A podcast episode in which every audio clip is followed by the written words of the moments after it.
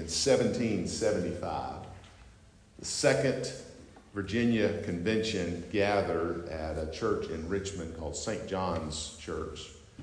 And they had gathered to discuss the, the threat that the British were to the, um, the colonies at that time.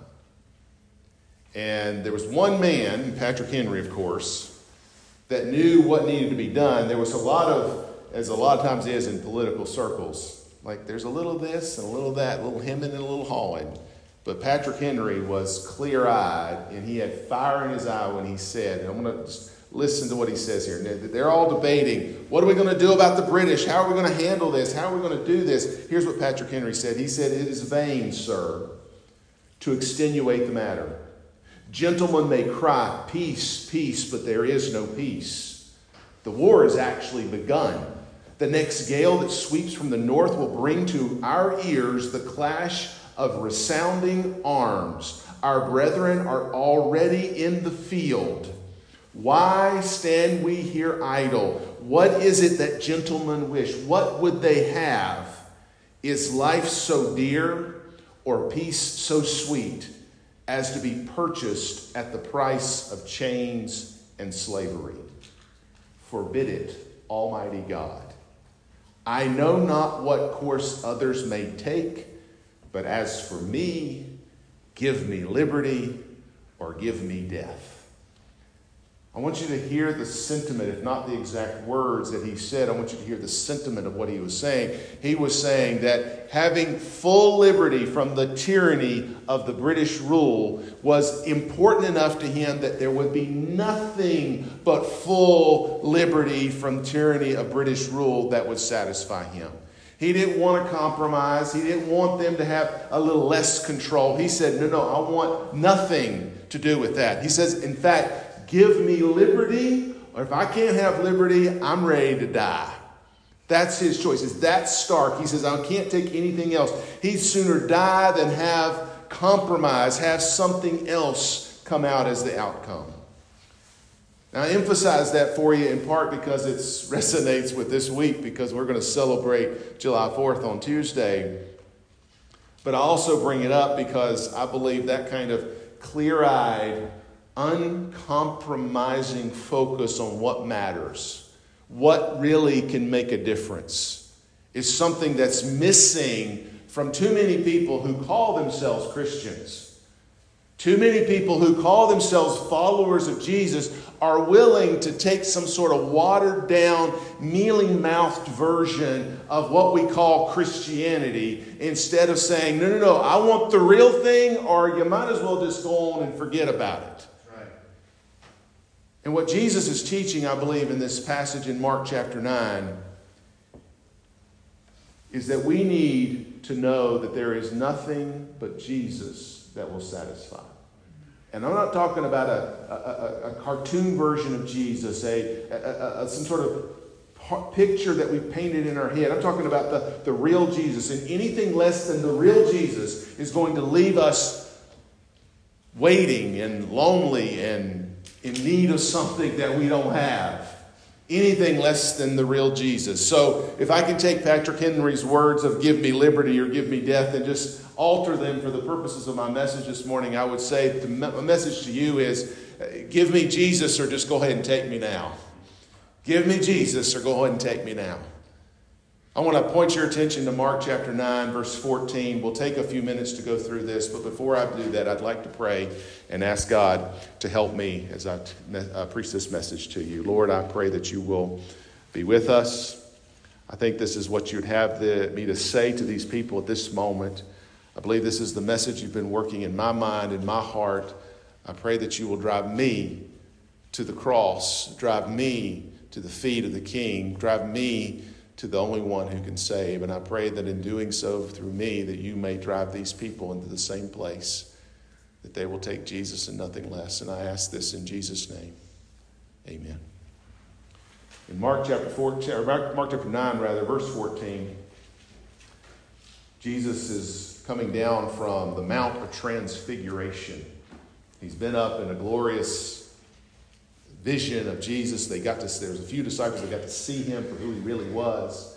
And he's coming down, and in verse 14, as minute he comes down from the mountain, he, he says, When he came to his disciples, he saw a great multitude about them, and the scribes questioning with them. So he comes down from the mountain Transfiguration, if you can imagine.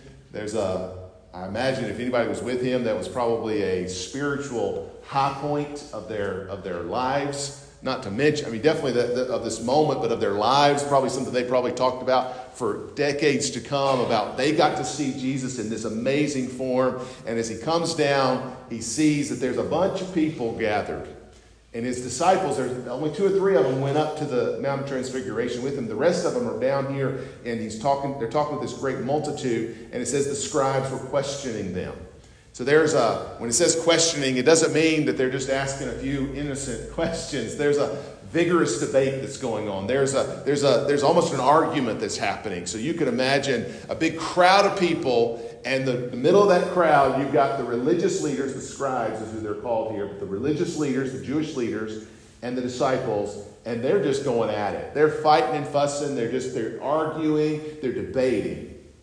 And then in verse 15, straightway all the people, when they beheld him, who did they see? They saw Jesus, were greatly amazed and running to him saluted him.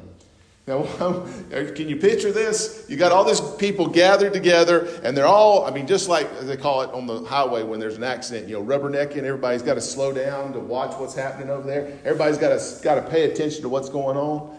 That's what's happening but on instead of it being an accident, it's just a big argument in the middle of the, of the square, the city square, essentially. They're all fussing and fighting, and everybody's just wondering what's going on. How are they talking about this? And then all of a sudden, they see Jesus, and what happens? That whole thing, almost I could just imagine everybody dispersing and going straight to him. Like, that's what we want. That's the one we're looking for.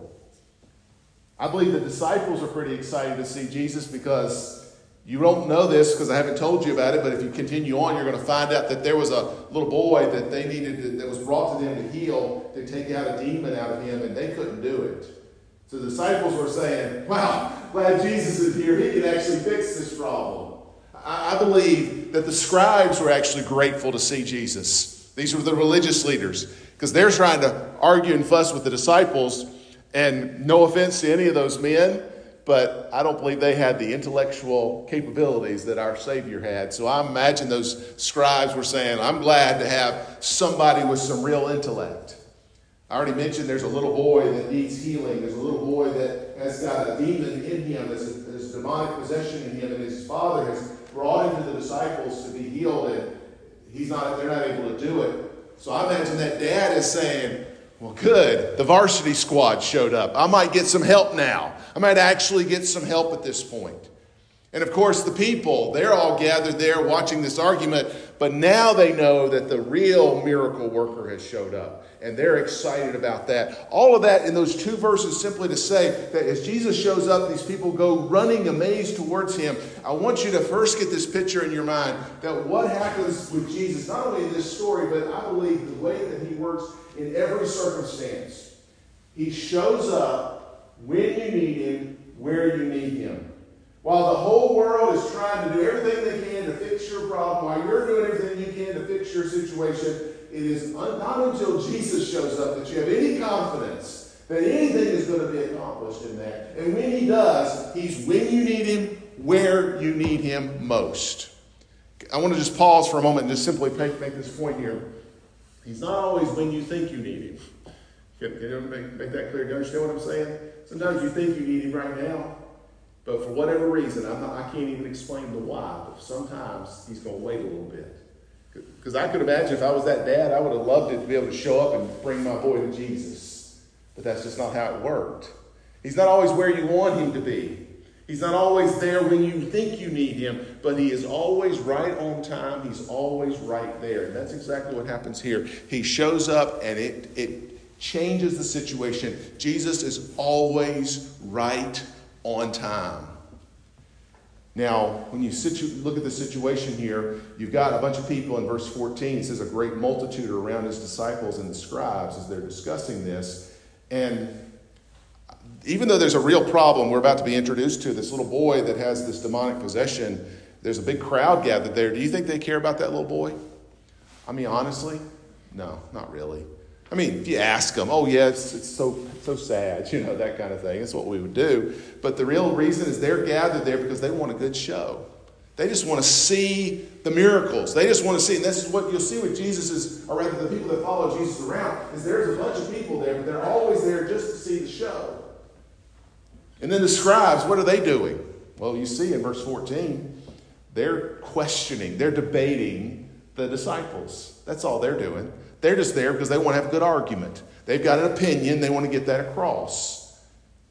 And of course, we know that there is a devil that is at work. In fact, you sort of start to see this in verse 16, where Jesus asked the scribes, what question ye with them? Why are you talking with the disciples like this? Verse 17. And then somebody in the multitude answers and says, Master, I have brought unto thee my son, which hath a dumb spirit.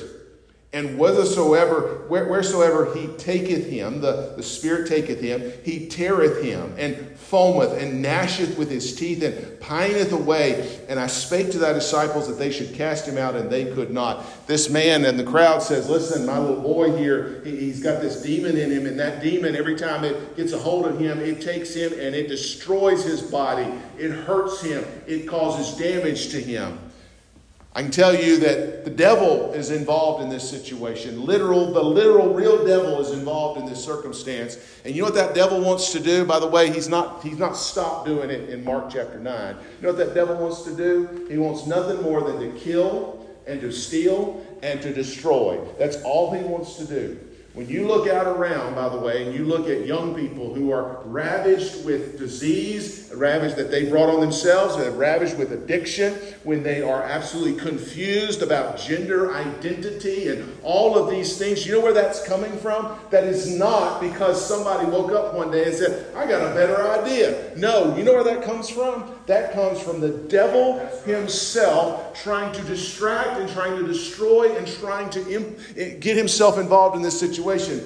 He may present himself, and he often does, as if he's got a good idea, as if he's got something he really wants. That's what he presents himself as. But in this situation, he shows his real colors. All the devil wants to do is steal and destroy. And we even have the disciples who I think were good hearted men. They're human beings just like the rest of us, and they've got their failings, they've got their foibles, but they're good hearted men. And as best as I can tell, Jesus had given them some power in previous chapters in Mark, and they were, for the first time, on their own without the master, and thought, we can try out our new powers. After, I was talking to the folks that were here on Wednesday night about this, as myself, as a, a man who I believe God has called. I'm a man who's God has called to be a pastor and to, to preach. And sometimes I can get in my mind, well, I'm the pastor. I got this thing figured out. They just everybody just needs to step back and listen to Matthew. the Foolisher words have never been spoken. Because at the end of the day, I am just like anybody else. I need the power of God to work through me, just like you need the power of God to work through you. And these disciples are doing the same thing. They were falling into that trap where they were trying to do the right thing. They were trying to do what God had given to them, but they were still now leaning on their own strength, their own abilities, and they weren't able to help. I bring up all of that to say we've got a very real problem. There's a young man here who's got a demon that is destroying his body, his mind, and his soul. And what are all these other people doing? They've all got their own agendas. The disciples trying to help, trying to help themselves use God's power. You got the you got the crowd that just wants to see a show. You got the scribes who just want to debate. You've got you've got the devil who all he wants to do is get in there and cause problems. You've got all of these people, but what does Jesus do in this circumstance? Look in verse 19. He answered him, talking to the dad here, and says, O faithless generation, how long shall I be with you? How long shall I suffer you? Bring him unto me. Jesus is heartbroken over this situation. He's not going to enter into the debate with the scribes. He doesn't actually go over there to the disciples and try to set them straight. He does that later on, but he doesn't do that right now. He, he, doesn't, he doesn't fuss at the crowd. What are y'all doing standing here gawking at this little boy? He doesn't do any of those things. What does he do? He is concerned about this situation. He is heartbroken. Yes, he's disturbed, I believe, by the devil's destruction. He's disturbed by the disciples' failure. He is, he is concerned, but he is mostly concerned to the pain that this little boy is enduring right now. And what does he do? He says, Listen, verse 19, bring him to me. Of course, in verse 20, they bring the boy to Jesus, and he sees him. Straightway, the Spirit tear him and fell on the ground and wallowing and foaming. And he asks the dad, in the next verse, he says, How long is it since he came, since this came unto him? And he said, Of a child. So this, this man, we, this, this, this person he's talking about, I don't know if it's a, it's a young child or if he's a young man. We don't know exactly the age, but the fact is he's had this problem for some amount of time. It's been with him for a while. And then the father turns to him in verse 22 and says, Oftentimes it cast him into the fire and into the waters to destroy him. But listen to what the, the dad says to Jesus If thou canst do anything, have compassion on us and help us. He's, he's begging Jesus for help. I just want to make sure you hear this, this message here. This part of the message is just simply to say that there are real people, even this room, and in our neighborhoods, in our community, that have real problems. And they just need somebody to help. What they don't need, if I could just go ahead and say this, they don't need your opinion about their sin. We got them, don't we? I got opinions about your, I got opinions about y'all's sin, by the way. You, you don't need my opinion about your sin. They don't need your opinions about their sin. They don't need us debating about their problems. They don't need us to sit back and just sort of watch and gawk as they are doing. You know what they need? They actually need somebody to help them. That's what this is what this is what Jesus does. He's rather what the man's asking. He says, Could you help us? And Jesus, what he does, I'm going to skip you down to verse 25. We'll come back to verse 23 in just a moment. In verse 25, when he saw the people come running together, he rebuked the foul spirit, saying unto him, Thou dumb and deaf spirit, I charge thee, come out of him and enter into him, enter no more into him. And the Spirit cried and rent him sore so much and came out of him.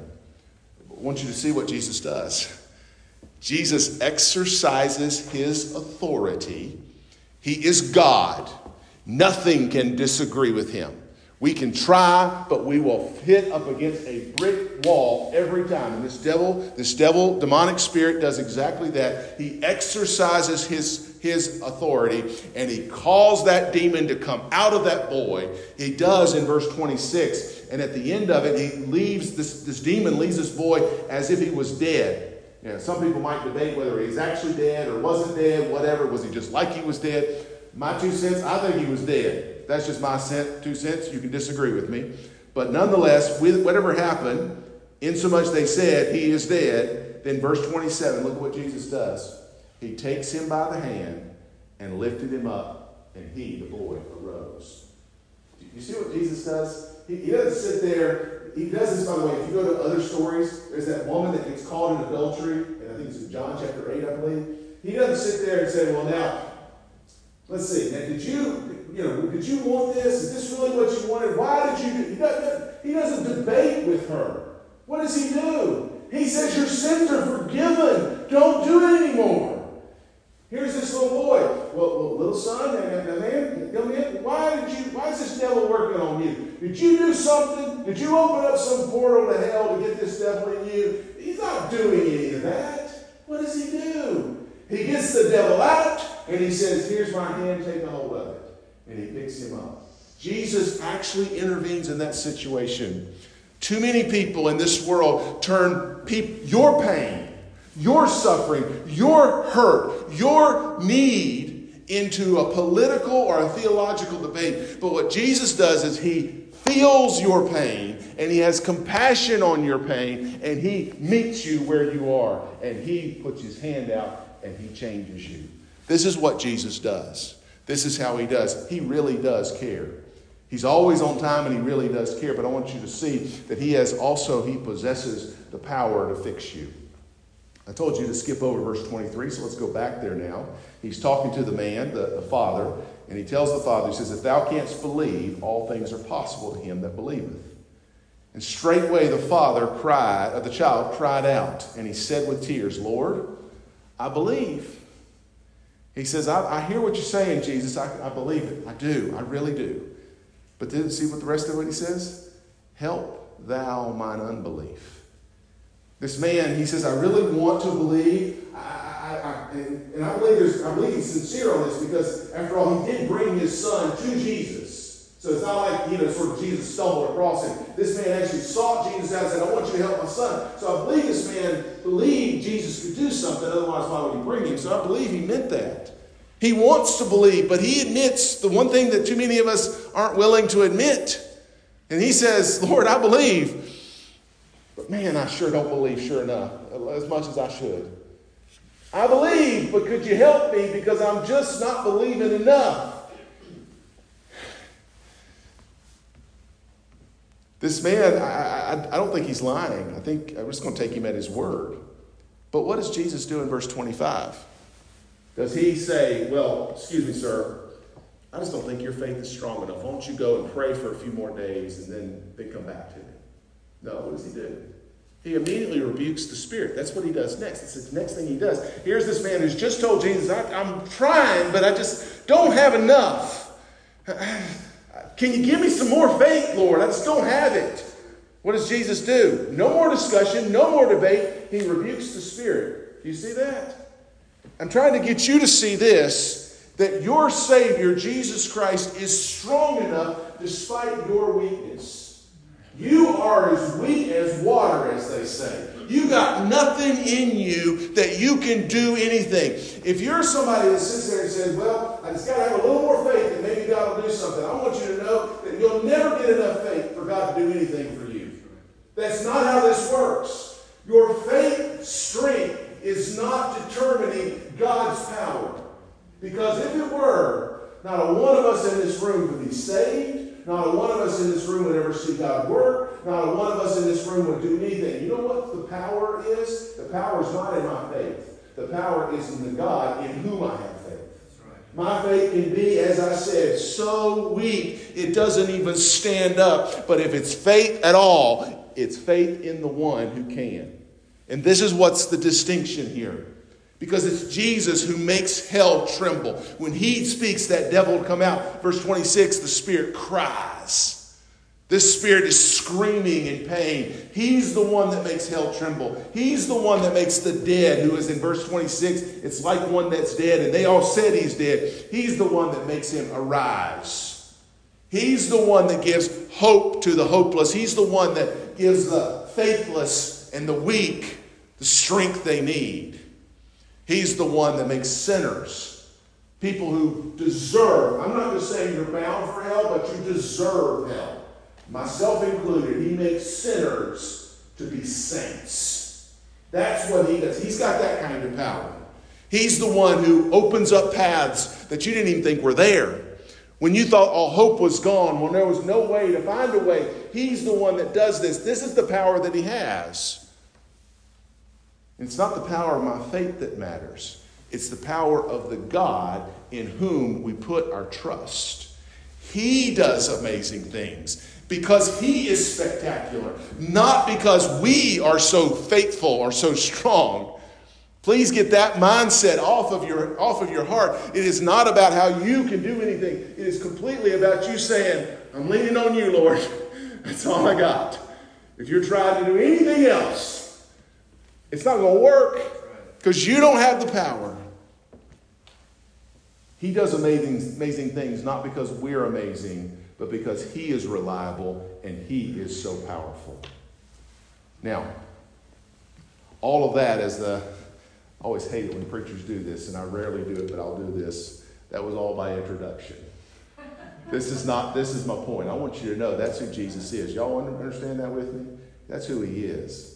And somebody like that, you would think, would be the one you just go to all the time. I mean, if, he, if he's always going to be on time, right on time, if he's going to really care for you when nobody else cares, he's going to care. And when he can do things that you can't even imagine, not because of your faith, but because of his power, if that's who he is, and I can't make you believe that, but I believe that, and if you believe that, if that's who he is, wouldn't it stand to reason that he would be your first go to? The minute that you have a challenge, a problem, a situation, what are you going to do? It seems like he would be the one that we would go to. But just like the disciples, we have to wonder, and I have to confess to you, I have to wonder, well, why are all my issues fixed? Look at what he says in verse 28. What happens in verse 28? When he was coming to the house, so this situation is now past, they're in a different setting. His disciples ask him privately, Why could not we cast him out? The disciples are saying to Jesus, Listen, we still got a problem. We had a problem. Can I just level with y'all? You know, sometimes you, I don't know how to say this. I'm just going to say it the way it's in mind, so y'all's got to hear me. I'll have a situation, a problem, maybe it's a sin that I'm dealing with, or something that's happened to me that I don't feel is right, it's unjust. And I'll sit there and say, I trust in Jesus, I believe in Jesus. And 30 seconds later, why I still have a problem? 30, uh, next 30 days later, why is this still bothering me? Why is this still worrying me? Y'all ever feel that way? My, or just my by myself? Anybody else? I got at least two or three head nods. Okay, at least some of y'all with me on that. And, and Jesus' answer, he says, the reason that you're still dealing with this, the reason you're still upset about whatever this problem is, the reason you're still having no victory over that, he goes on to say here, this is their, their question is, why are we still dealing with this? Why couldn't we cast him out? He answers in verse 29, this kind can come forth by nothing but by prayer and fasting. I want to emphasize for you those two things that he says you, there must be in place prayer and fasting. He says there needs to be prayer. What is prayer? It's ultimately asking God for help. I mean, there's a lot of ways you can define it, but at the end of the day, it's talking to God. It's basically showing Him, I depend on you, God. I cannot do this apart from your intervention. So it's complete and total dependence on God. He says, listen, first of all, until you get to the place where you're relying solely on God to interfere or involve himself in that situation until you're getting to that place, there will not have any victory over this. And I will just go ahead and tell y'all when it comes to things like sin, when it comes to things like uh, uh, uh, challenges against you, people that are hurting you, there will not be forgiveness that we've been preaching about on Sunday mornings. That forgiveness is not going to come. You're not going to get help because you tried harder. It's not going to work. In fact, y'all know it. Y'all can testify to it. And you say, Well, I've been trying as hard as I can. I still am having problems with this. You know why? Because, first of all, we're not praying about it. We're not asking God for help on this thing. Because who's going to help us? Matthew? Your Sunday school teacher? Your friends? Are they the ones going to fix it? No, sir, no, ma'am. The only one who can fix it is the God who shows up on time, who really cares for you and possesses the power to do it. So you better start talking to him. He says, You gotta, if you're going to see some change here, you've got to pray. Show dependence on him. That's the first thing he says. But then he goes on and does this thing, and I know, I, I recognize that this is probably the wrong place to preach this message about fasting. Partly because I don't like to fast. I tell you what, y'all ever tried fasting? I mean, like really tried it? Not just because you got a doctor's appointment the next day, but because you got to do it for prayer and fasting. Hooey! This fat boy does not like to fast. I don't even like to miss breakfast if I can help it. But here's what he's saying here. If we're going to actually have some victory over these problems, these, this sin, the devil's influence, over ourselves or our, our lives in any way, if that's going to happen, we're going to have to have prayer, dependence on God, and we're going to have to fast. You know what fasting is supposed to do? You know what it's supposed to do? If you're doing it correctly? Yes, it will make you hungry. There's that too. But you know what that hunger is supposed to do? It's supposed to turn that physical hunger into a spiritual hunger. It is supposed to remind you, yes, my belly is empty and it is wanting something. This is, this, is the, this is the spiritual application. This is actually what you would do with fasting. Yes, my stomach wants something, and it's reminding me that my soul desires something. That's why we that's why the Bible calls for fasting, is to give us a physical reminder that we have a hole in us, we have a need in us, we have an emptiness in us that only God can fill. And he says you're going to have to get to that point where you remind yourself that you can be satisfied with nothing less than God Himself. That nothing in this world can please your soul.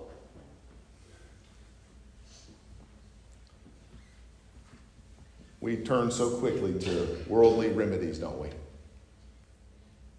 Don't I? Don't you? Got a little nagging in your soul? Turn on the TV. You got a little miss something missing inside of you? Go buy something. You, you just feel like you, something's just not right? You go do something. Look for some experience. Again, maybe I'm just talking to myself. Maybe that's not y'all, but I can tell you that's what Matthew does. We look for every hope in the world to help us.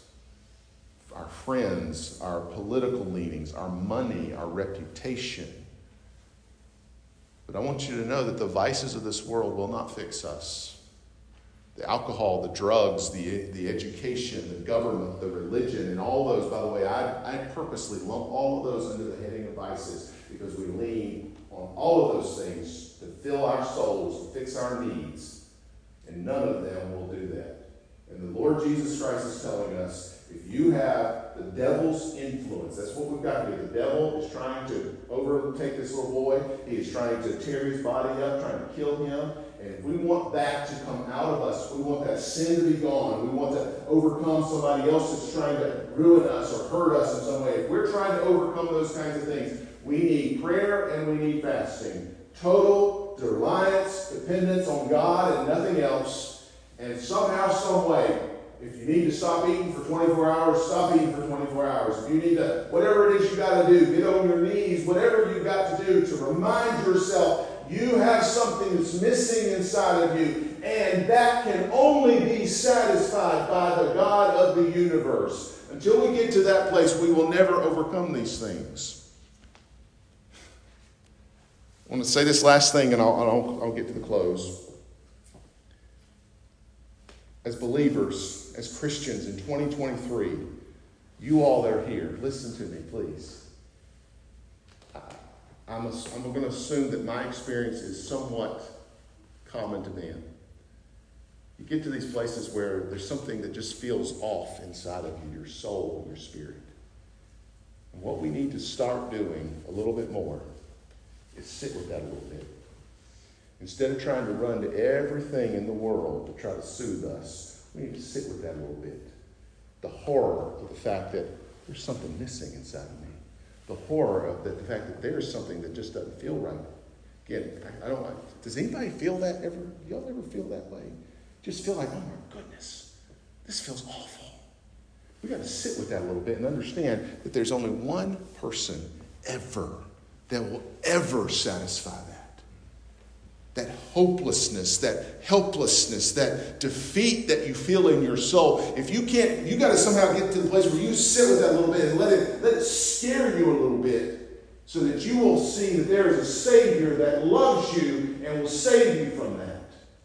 Too many of us, when we get those feelings, what do we do? We immediately do something to try to numb our brains to it. But I want to encourage you to hear that, feel that, and not be satisfied with short term distractions, but instead go to the one, the only one who can help you. Give me Jesus or give me nothing. That's the message. Run to Him in your time of need. Believe on Him for your hope. Lean on Him for the needs of your soul. You're going to have to lay hold on Him for His presence and ask Him, Lord, just like that man did, will you help me? Will you help me? When you do that, I promise you, on the authority of God's word, He will give you what you need, He will give you what is best. I did not say that He will give you what you wanted. I did say He will give you what you need. He will give you what is best. And you will sit there and you will be in another, another 30 days, another 60 days. You'll be in that place of, man, something's missing. And you got to remember the one who gives you what you need and the one who gives you what is best is the only one you need to go to, and He's the one that we must run to. Give me Jesus or give me nothing. My invitation to you is very simple. If you have never, ever, ever accepted my Jesus as your Savior, you need to accept Him today. I want to invite you, just come and get me. You come up to the front. We'll have a time of reflection. You come up here. I'll be down the front. You come and talk to me. I'll be glad to talk to you. I'm glad to show you from the Bible what it means put your faith in Him, to run to Him. For those of you that have already accepted him as a Savior, I want you to know that I want that Jesus is offering you his presence. He's offering you his compassion. He is offering you his power today. And if you're troubled in any way about anything, you've got a burden about anything, would you please either come to the front of this church or stand where you're standing and just cry out to the Lord. Say, Lord, I got something missing inside of me. Something's work, not working. I'm inviting you to come to Jesus this morning.